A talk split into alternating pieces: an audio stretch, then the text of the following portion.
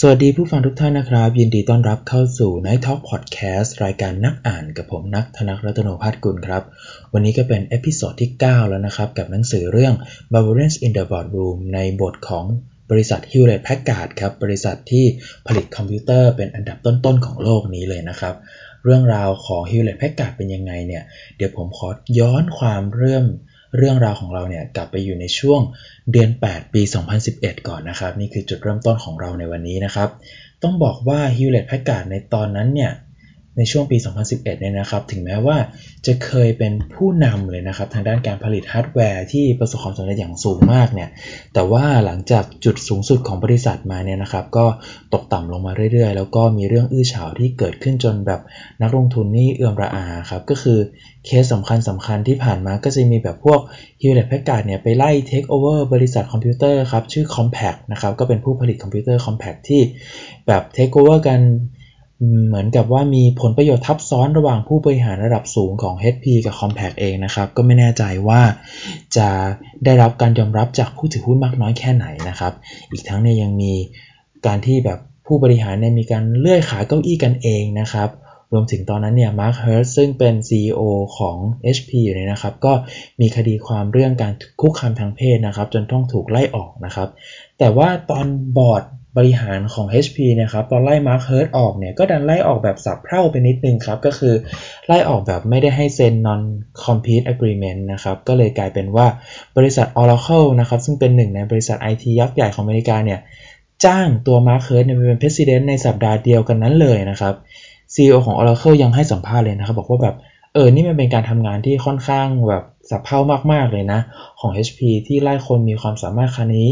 ออกมาอย่างแบบฉุกระหุกขนาดนี้นะครับแบบเปรียบเทียบกับว่าแบบเหมือนกับที่ตอน Apple ไล่ Steve Jobs ออกยังไงอย่างนั้นเลยนะครับ แถมการไล่ออกครั้งนี้เนี่ยเป็นการไล่ออกแบบที่ไม่มี non compete agreement ด้วย ก็คือไล่ออกแบบกลับมาแข่งกับ HP ต่อได้เลยครับ ผู้ถือหุ้นของ HP ตอนนั้นก็หัวเสียมากๆนะครับว่าทำไมบอร์ดของ HP เนี่ยถึงปล่อยปละละเลยกันได้ขนาดนี้นะครับ ตอนนี้เนี่ย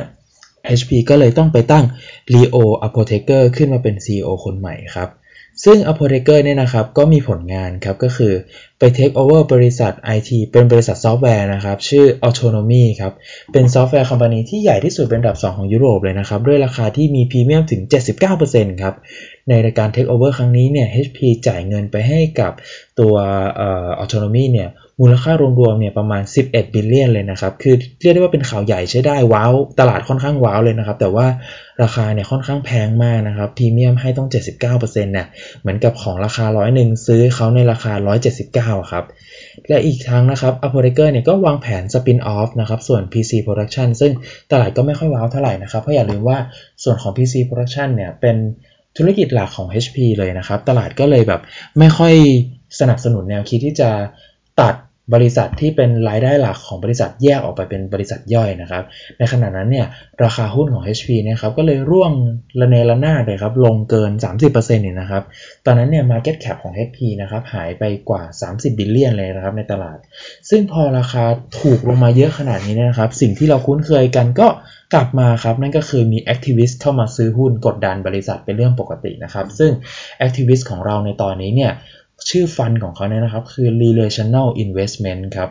ตัวตัว fund manager เนี่ยชื่อ Ralph Whitworth ครับเขาก็เห็นโอกาสว่า เออ ตอนนี้เนี่ยราคาหุ้นของ HP นี่เยือนดีเหลือเกินนะครับ ก็เลยเข้ามาทยอยเก็บหุ้นครับ เก็บไปเก็บมาก็ถือ 1.5%ของบริษัท HP จนได้นะครับ ซึ่งในสไตล์ของ Relational Investment เนี่ย เป็น activist fund ที่ประวัติค่อนข้างดีนะครับ คือไม่ได้เป็น fund สายบู๊ไม่ได้เป็น fund สายกดดันมากนะครับ แต่ว่าเป็น fund ที่เน้นการทำงานร่วมกับบอร์ดเก่าสร้าง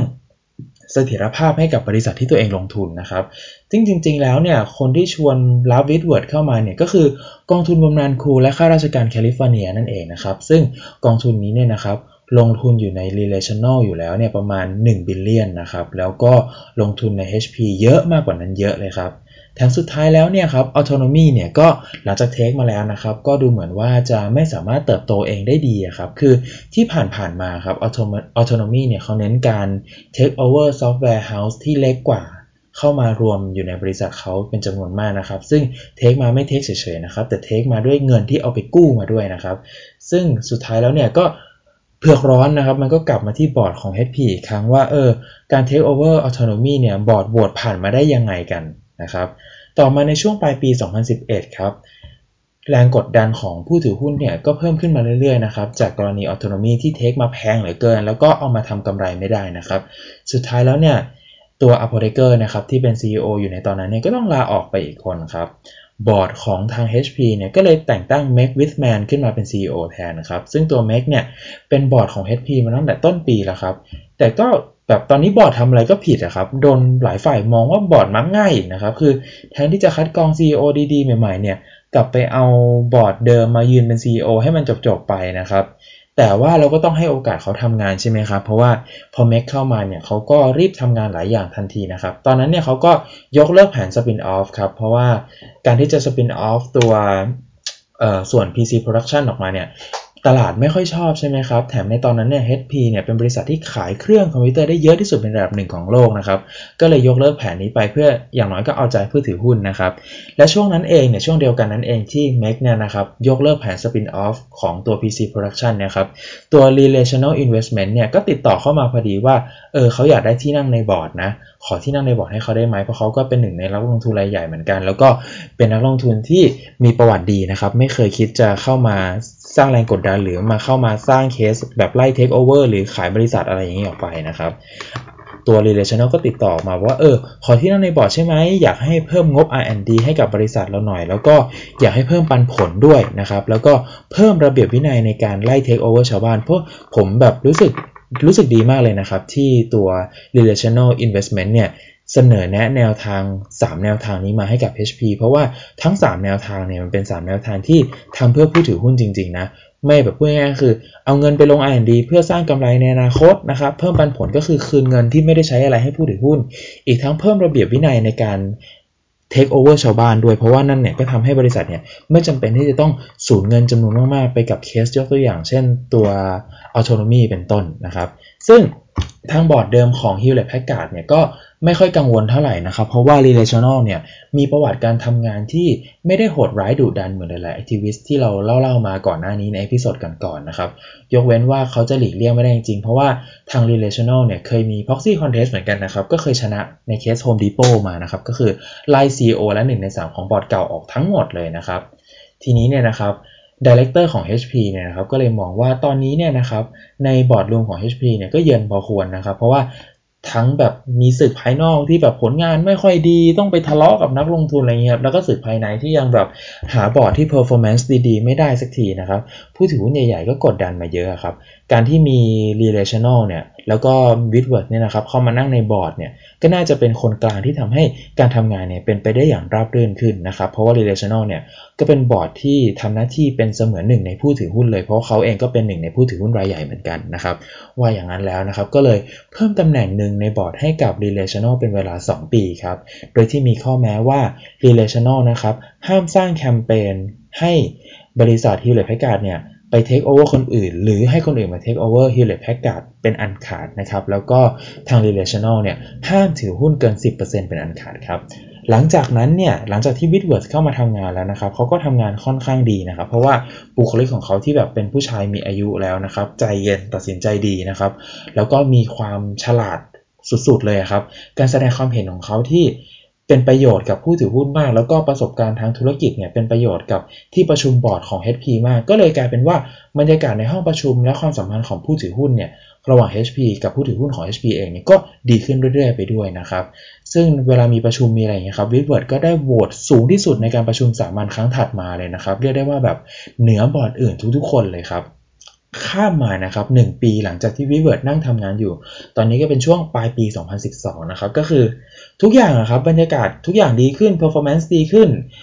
เอ่อ investor relation ดีขึ้น ผลกำไรดีขึ้นนะครับบรรยากาศกำลังจะดีอยู่แล้วเชียวนะครับ ถ้าเกิดว่า HP เนี่ยไม่ประกาศว่าจะต้องมีการตัดรายการด้อยค่าของ Autonomy ที่เพิ่งไป take มาเมื่อปีก่อนนะครับ ซึ่งมูลค่าการด้อยค่าครั้งนี้เนี่ยคือ 8.8 billion เลยนะครับ คืออย่าลืมนะครับว่าคราวที่แล้วที่ HP ไป take over Autonomy มาเนี่ย Take over มูลค่า 11 บิลเลียนนะครับ อยู่ดีๆ จะขอด้อยค่า 8.8 billion นี่ ใครเป็นนักลงทุนก็ต้องเสียใจใช่ไหมครับ ว่าเงินมันหายไปเยอะมาก แบบหายแบบโยนทิ้งทิ้งทิ้งน้ำไปเลยครับ อีกทั้งนะครับแผนก Enterprise Service ของ HP เองเนี่ยก็มีการบันทึกการได้ค่าของสินทรัพย์อีก 8 บิลเลียนด้วยนะครับทำให้หลังจากที่การประกาศ 2 อย่างนี้ของบริษัท HP ออกมานะครับ ราคาหุ้นของ HP ก็ล่วงเละตุ้มเป๊ะลงต่ำสุดเป็นประวัติการเลยนะครับ ซึ่งผู้ถือหุ้นหลายฝ่ายรวมตัวการยื่นฟ้อง HP เลยนะครับว่าไม่ไม่ได้มีความรับผิดชอบต่อหน้าที่เพื่อผู้ถือหุ้นเลยครับ พอมาถึงการประชุมสามัญปลายปี 2012 เนี่ยครับ สุดท้ายแล้วเนี่ยบอร์ดบางคนนี่แทบจะสอบตกตอนนับเสียงโหวตเลยนะครับ แต่ว่า Meg Whitman ครับ CEO ของเราที่เพิ่งเข้ามาทีหลังกับ Ralph Whitworth เนี่ยได้เสียงโหวตกันมากกว่าคนละ 95%เลยนะครับเรียกได้ว่าเป็นหัวหอกของบอร์ดในชุดหน้าในปีถัดไปเลยครับ พอเข้าปีใหม่มาไม่นานนะครับ พวกบอร์ดที่ปริ่มน้ำ3คนนะครับก็ แสดงสปิริตครับขอลาออกกันหมด แล้วก็ประธานบริษัทก็ไม่เห็นว่าใครจะมานั่งเป็น chairman ได้เหมาะสมไปกว่า Whitworth แล้วครับเพราะว่าคนคุณ Whitworth เนี่ยเขามาทีหลังสุดครับแล้วก็ไม่ได้มีเอี่ยวกับ performance ที่ห่วยๆ แล้วก็รายการ M&A แล้วก็การทำธุรกิจในหลายปีที่แบบค่อนข้างน่าผิดหวังของ HP นะครับที่ผ่านมา นอกจากนี้แล้วเนี่ยก็ยังได้รับความนิยมในหมู่ผู้ถือหุ้นแบบสูงมากๆอีกด้วยนะครับ ทีนี้ครับ ผู้ถือหุ้นของ relational investment เนี่ยก็คือเป็นหนึ่งในผู้ถือหุ้นที่ใหญ่ที่สุดของทั้ง relational และ HP ด้วยก็คือกองทุนบำนาญที่เคยเล่าให้ฟังตะกี้นะครับ ซึ่งแต่ก่อนนะครับเขามีข้อตกลงกับ w i t w o r d ว่า ถ้าเกิด w i t w o r d ได้เป็นบอร์ดเมื่อไหร่เนี่ย จะต้องโหวตเรื่องต่างๆ ไปในทางเดียวกันกับตัวแทนบอร์ดจากกองทุนเท่านั้นนะครับ แต่ตอนนี้ w i t w o r d ไม่ได้เป็นแค่บอร์ดธรรมดาแล้วครับ ตอนนี้ w i t w o r d กลายเป็นแชร์แมนซะงั้นครับ ก็ไม่ได้มีอะไรจะรับประกันว่า w i t w o r d จะเห็นตรงกันกับกองทุนแคลิฟอร์เนียในทุกเรื่องนะครับ ระหว่างที่ยังไม่ได้มีการกระทบกระทั่งกันจากทั้งสองฝ่ายนะครับ ทาง m ม c แล้วก็ w i t w o r d เนี่ยก็ช่วยกันวางแผนปรับโครงสร้างบริษัทให้มีประสิทธิภาพมากขึ้นนะครับ ลดคนงานบางส่วนนะครับ ลดต้นทุน แล้วก็เพื่อนเพื่อแบบทำให้พาบริษัทเนี่ยผ่านช่วงยอดขาย PC ตกต่ำลงไปได้ครับ แล้วก็แผนที่ทั้ง w i t w o r d แล้วก็ m ม c เนี่ยวางแผนกันมาเนี่ยเรียกได้ว่าดูดี แล้วก็มีความเป็นไปได้สูงมากเลยนะครับ พอมาถึงปี 2014 ครับ ระหว่างนี้ทุกอย่างกำลังสวยงาม HP มี performance ที่ดีขึ้นเรื่อยๆเนี่ยครับ โชคร้ายครับที่ Ralph Whitworth เนี่ยไม่ทันเห็นสิ่งที่เขาวางแผนไว้งอกงามครับ เพราะว่า Whitworth เนี่ยดันป่วยหนักซะก่อนครับ แล้วก็ต้องขอถอนตัวจากการเป็นบอร์ดนะครับ ซึ่งตั้งแต่ Whitworth เข้ามาเป็นบอร์ดเนี่ย ราคาหุ้นของ HP เนี่ยขึ้นมา 25%เลยนะครับ ในช่วงเวลา 3 ปีที่ผ่านมาครับ ในช่วงเดือนตุลาคมปี 2014 ครับ m a c w i t h m a n ก็ตัดสินใจสปินออฟบริษัทออกมาเป็น 2 บริษัทครับ ก็คือตอนนั้นเนี่ยสถานการณ์ค่อนข้างดีแล้ว อีกทั้งเทรนด์ของการผลิต PC ขายเนี่ยมันเริ่ม แบบห่วยลงเรื่อยๆครับ m a c w i t h m a n ก็เลยสปินออฟบริษัทออกมาเป็น 2 บริษัทครับ เพื่อแบ่งส่วนการผลิตฮาร์ดแวร์ออกมานะครับ ไม่ว่าจะเป็นคอมพิวเตอร์หรือปรินเตอร์ แล้วก็ส่วนบริการลูกค้าองค์กรแยกออกจากกันครับครั้งหนึ่งเนี่ยนะครับ Whitworth เนี่ยเคยให้สัมภาษณ์ออกรายการทางการเงินนะครับ แล้วก็พิธีกรก็ถามว่าเออคุณเสียดายไหม ที่ไม่ได้อยู่ในตำแหน่งบอร์ดของ HP ในตอนที่ HP ดูเหมือนจะสยายปีกได้อีกครั้งนะครับบนแบบซึ่งการสยายปีกของ HP ในครั้งนี้เนี่ยทุกสิ่งทุกอย่างก็ เกิดขึ้นมาจากแผนที่ Whitworth และ Whitman เนี่ยทั้งคู่เนี่ยนะครับช่วยกันร่างขึ้นมา ซึ่ง Ralph Whitworth ก็บอกว่าแบบคุณลองคิดถึงกำแพงเบอร์ลินสิมาโดนทุบในช่วงเวลาของจอร์จบุชนะแต่ทุกคนมองว่านั่นเป็นผลงานของเรแกนจริงๆ แล้วเคสนี้เนี่ยจะบอกว่าเพราะผมก็ไม่ถูก เพราะว่าทั้ง Meg แล้วก็ผู้บริหารของ HP หลายคนมากๆ ที่เป็นคนผลักดันให้เกิดการเปลี่ยนแปลงที่ดีๆ ขึ้นหลายอย่าง งานนี้เนี่ยไม่สามารถให้ใครคนใดคนหนึ่งสำเร็จได้ด้วยตัวคนเดียวหรอก นะครับ ซึ่งถ้าเกิดว่าเรามองย้อนไปนะครับเคสนี้เนี่ยก็ต้องบอกว่าแบบไม่มีใครเคยคิดเลยนะครับว่า activist ที่อยู่ดีๆ ก็โผล่เข้ามาใน boardroom อย่างเช่นตัว w i t h w o r d แล้วก็ Relational เนี่ยนะครับ นอกจากจะไม่ใช่หมาป่าที่เข้ามาเพื่อหวังกินแกะแล้วเนี่ยยังกลายเป็นผู้นำที่สร้างการเปลี่ยนแปลงในทางดีให้กับบริษัทได้ขนาดนี้ในช่วงเวลาแค่สั้นๆนะครับ Ralph เนี่ยได้นั่งอยู่ในตำแหน่งที่ HP แค่ 2 ปีเท่านั้นเองครับ ซึ่งน่าเสียดายเลยเกินนะครับ ที่ช่วงเวลาในตำแหน่งของเขาสั้นไปหน่อย เพราะว่าป่วยซะก่อนนะครับ ถ้าเกิดว่าเขาได้นั่งอยู่อย่างยาวๆ แล้วเนี่ย ผมเชื่อว่า HP เนี่ยน่าจะมีอะไรดีๆ เกิดขึ้นอีกเยอะเลยครับ เรื่องราวของ HP ใน Barbarians in the Boardroom ก็จบลงแต่เพียงเท่านี้นะครับ ก็ต้องขอขอบคุณที่ติดตามฟังกันมานะครับ แล้วก็อย่าลืมติดตาม Night Talk Podcast แล้วก็ Night Trading Club กันด้วยนะครับ วันนี้ผมต้องขอลาไปก่อน สวัสดีครับ